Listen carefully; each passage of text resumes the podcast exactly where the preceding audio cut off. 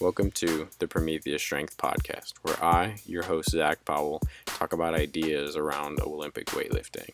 In today's episode, I talk about why I chose the format I did on this podcast, thoughts on designing complexes and using variations in those complexes, phases in periodization, what weight to begin at with newbies, and the question of today is what is the best frequency for the lifts?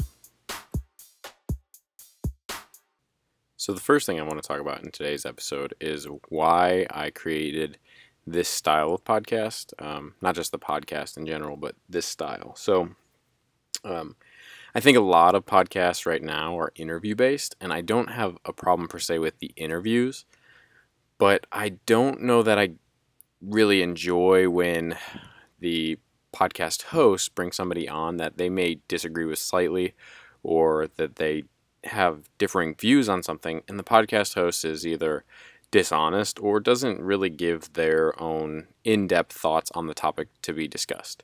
Now, not all interview based podcasts have this issue, um, but what I wanted to do with this podcast was to give my in depth thoughts on certain topics.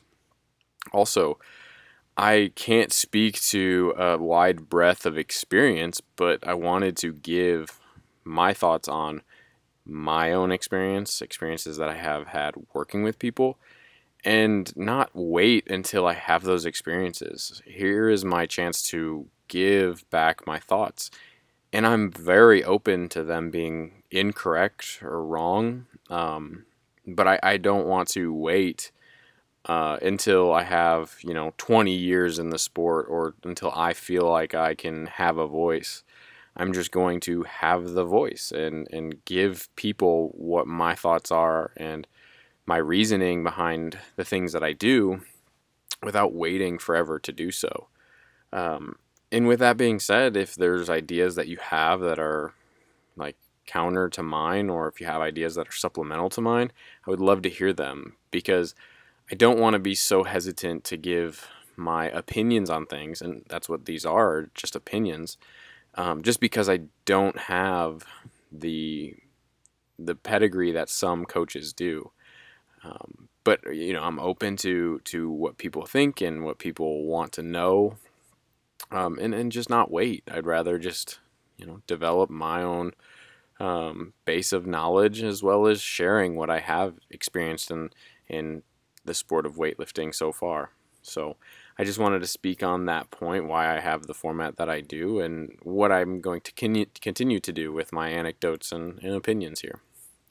So, topic number one today is my thoughts on designing complexes and then using variations. When I first got into weightlifting, complexes were like the thing. Um, it's kind of died a little bit. So if you've started in the last two years, you may not have seen it but there's literally like names for complexes before, or you know, people would post on Instagram of like, what's the weight you can do on this complex or that complex, and I think that was great. Like there, there were utility to some of those complexes, but I, I think there was like it got out of hand. That's my opinion. It got out of hand. I literally saw somebody getting coached where the they had to snatch and clean and jerk in the same complex. And I think that the opportunities in which you would need that for somebody would be so far and few between. Like, I just I don't know I don't I can't I can't think of somebody that I would do that for and and to be completely fair this this level of this athlete was a, a national level competitor at the time but it just it, it like I, don't know I, I think that complexes they get this almost deification. Like people think that there's something significant about complexes themselves. So I want to break it down. So a complex in, in weightlifting might be the definition of a complex would be you're adding multiple lifts to the same set. So whether that's a snatch pull plus snatch or snatch pull plus snatch plus overhead squat, something to des- be designed to help the athlete or athletes learn parts of the lifts that maybe the snatch or clean and jerk by themselves don't do. I also think that some people just like um, having complexity in their their training, and that's fine. but have some purpose to them. I, I think that it, it's randomness is not the point. Variation should not be based off of randomness. Variation should can still be purpose driven. Um, and I don't, I don't think I'm tied to a specific complex. I don't think I have like this, oh, this is the best complex for X. Um, one that I'm using in my training with one of my athletes right now is power snatch plus snatch. So very simple. And the point of this is to teach okay, we want to finish tall. So on a power, you have to look like really pull the bar higher because it's a power. Then the snatch is to keep that full extension that is required for a power and then bring that to the snatch. Um, another one that I really enjoy is, uh, or that, that I'm using right now for this same athlete would be power clean, push push press plus power jerk. So on power clean, push press, and power jerk, the requirement is that you finish your extension on all of those lifts. And so that's what this athlete is needing in their training. We're going to use lifts that can aid in that. Now, with that being said, people, it, this depends on the athlete. If the athlete doesn't learn how to finish their extension with those lifts, you have to use different variations it's easy to get caught up in the okay, if an athlete doesn't finish their extension, use X lift or Y lift, but it's all athlete dependent, right? We're all learning a skill here. It's not, you're not plug and play. Um, athletes never are. Now, are there some lifts that are better designed for that? Absolutely. Like, I'm not going to use a hang, like a hang above the knee to teach somebody how to improve their first pull we would use things that improve their first pull. Um, so that's kind of my thoughts on it, um, on, on designing the complex itself. Like really just structure it to what the athlete needs, what their weaknesses are. And that's, that's obviously a, you know, a, a duh thing, but I think that it's easy to just throw complexes in for the sake of randomness or variation, whichever you want to call it, but, but be be very intentional when you're doing these things. Um, another, uh, so a tangent to that point, um, one thing that I've really experimented and really enjoyed with programming is the idea of a governor. Um, so obviously, you're stealing, we're stealing that from, uh, you know, vehicles. Um, so a governor on a vehicle would be capping the speed of a vehicle internally. So in this case, for weightlifting, um, in my training for myself, I was doing clean plus push press plus jerk. So the push press was designed to govern the intensity of that lift.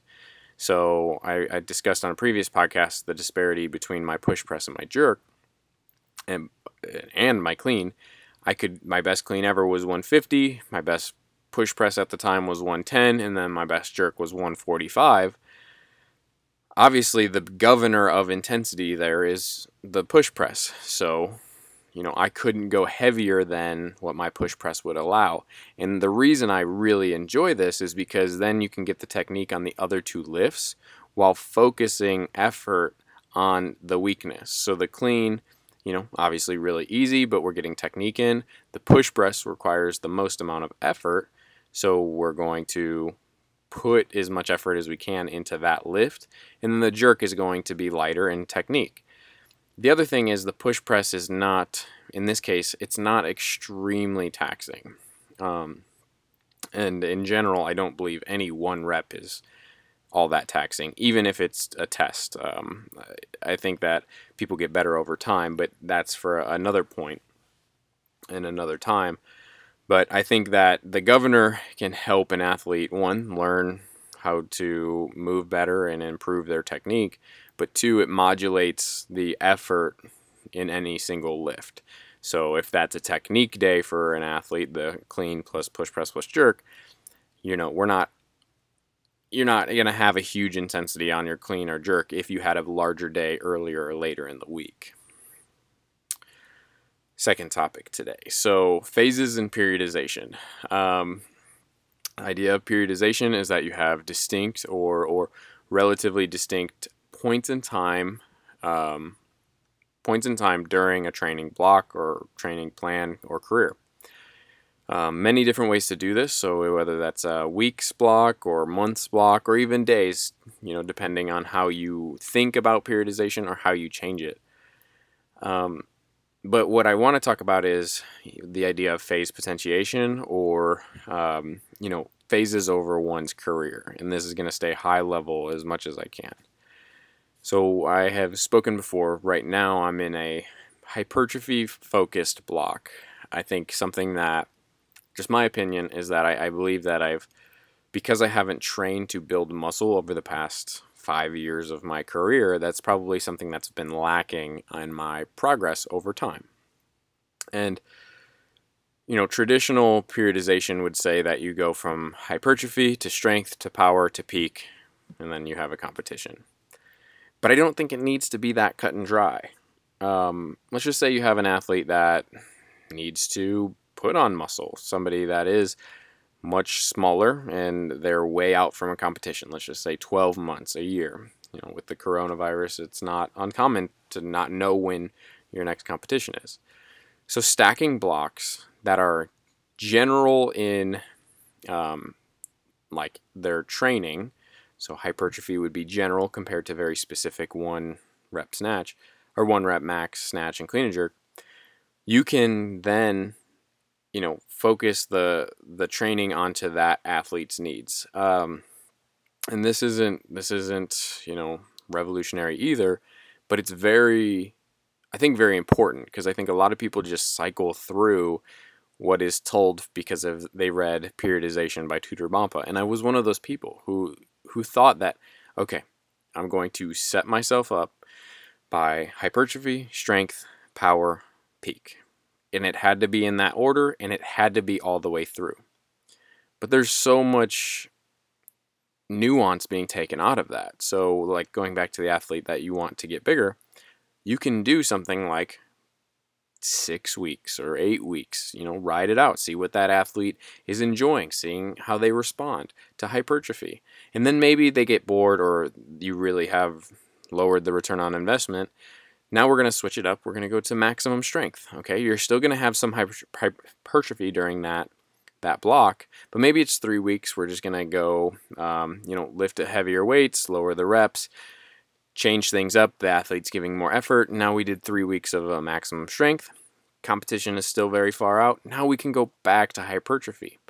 We have options, and I don't know that all training blocks do that. They they over time, the you know the athlete lowers volume, increases intensity, and boom, you should be ready.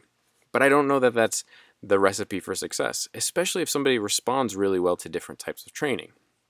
So the other thing about phases in training is that I believe the not only will different athletes need different phases, as the athlete progresses in their training, they may need multiple bouts of the same phase. Uh, once again, if if an athlete has maxed out their potential, their strength, their power at the lean body mass that they have, they may have to string together more hypertrophy phases.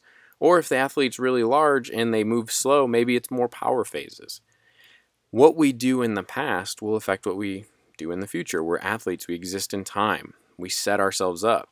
And the idea of phase potentiation is, I think, flawed because they've it, it's backwards when described often. So, phase potentiation would be saying the phase before is setting you up for success in the phase you are in now, and the phase you are in now is going to set you up for success in the future.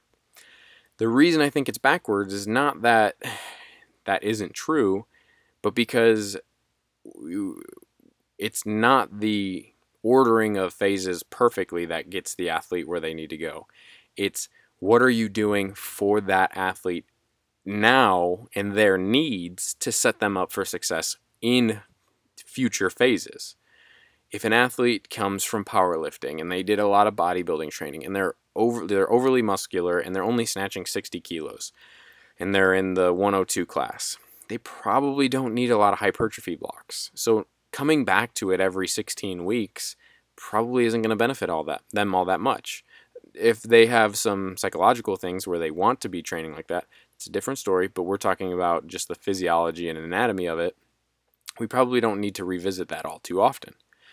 But that person may need maximum strength in the lifts and then coming back to power or being very general or having a whole block where it's just light technique work and moving fast, focusing on moving well and flip-flopping those over time until their their relative strength in the snatch and clean and jerk improves enough to where it catches up to their maximum strength in their powerlifting, then you start reassessing. But I don't think it's because you've you know plugged and played like I said earlier where you set up the perfect program and that's what's going to make them successful or have the best peak.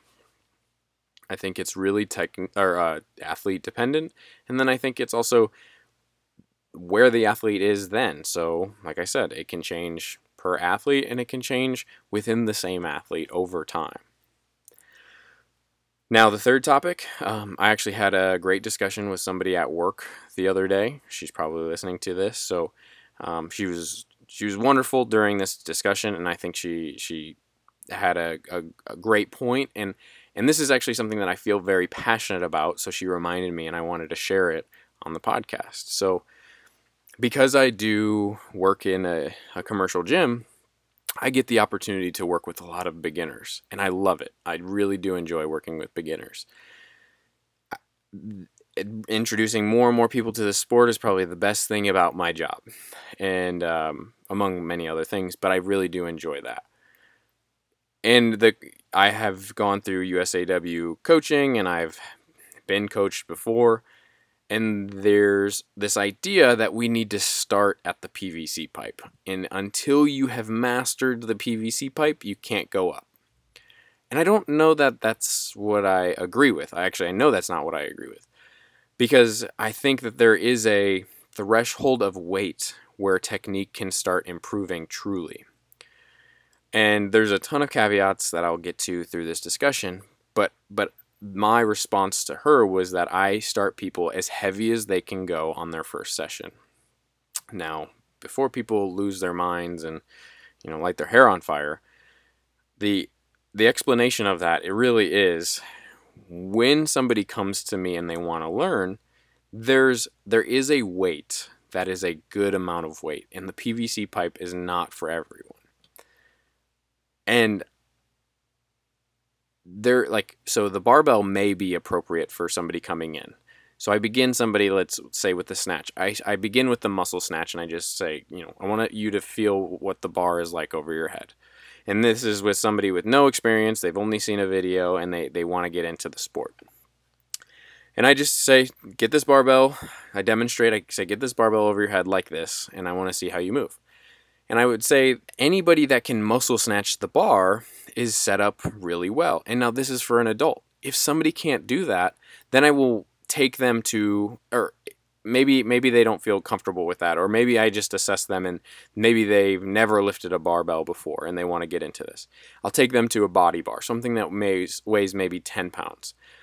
And I think that finding the weight that somebody can move with good technique is where you should begin or not where you should begin but where i i like to begin i'm not telling anyone how to run their their uh, coaching but i do believe the pvc pipe just really is too too light like there's there's a minimum threshold. Like if you were trying to teach a child how to throw a baseball you wouldn't start with a balloon right? There the it's not the mechanics change with weight and this is all the way up to the highest level. Your mechanics do change with heavier weight.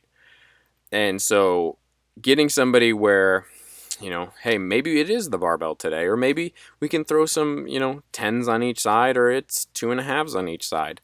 But I don't know that it needs to go all the way down and all the way regressed for many reasons. One being psychological. People are there because they want to lift weight over their head.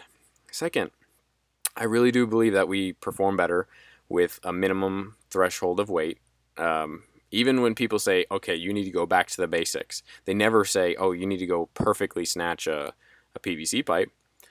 I know that they're like it's a skill to move those lighter weights at perfectly, but I don't need need to start there with everyone. Second, we're not in a country where we're trying to set up all athletes for the most amount of success later on. You know, some people just want to get started, enjoy the sport, not be perfect. And finding the lowest yet highest amount of weight somebody can move really well. I don't think that's a principle that even changes as we get heavier, right? The, that as you get better, you do the same thing. The principle stays the same. Finding weights that you can move really well. That's it.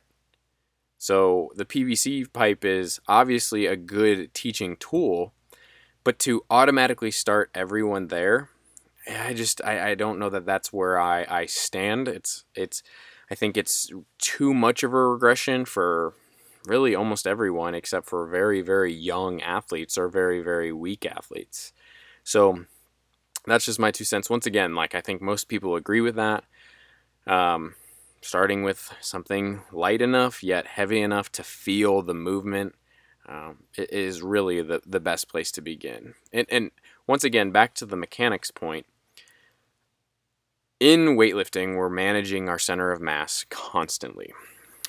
As the bar, as the weight gets heavier, any deviation from the center of mass is going to change your moment arm during the lift much more. So the, so you have to balance your leverages. If the PVC pipe is so so light, any increase from there is going to be a much larger in percentage increase.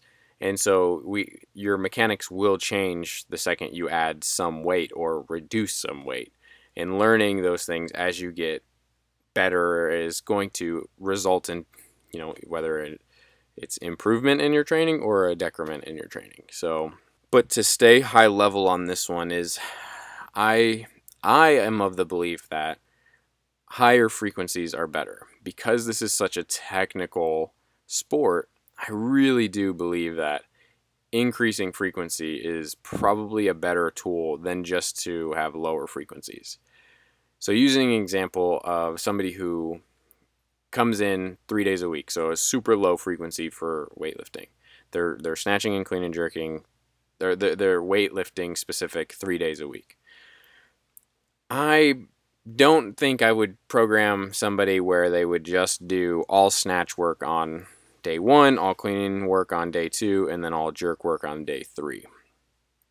I, I really do think that spreading it out, getting more exposure to those lifts is probably better. But I don't know because I've also heard very great arguments for having one day where you can really dive, dive deep into that lift. And I, I'm sold on that too. This is why it's the question of the day because let's just say the week go for snatch goes day one, we're doing, you know, uh, power snatch. Day two, we're doing snatch high pulls. And then day three, we're going to do our full snatches.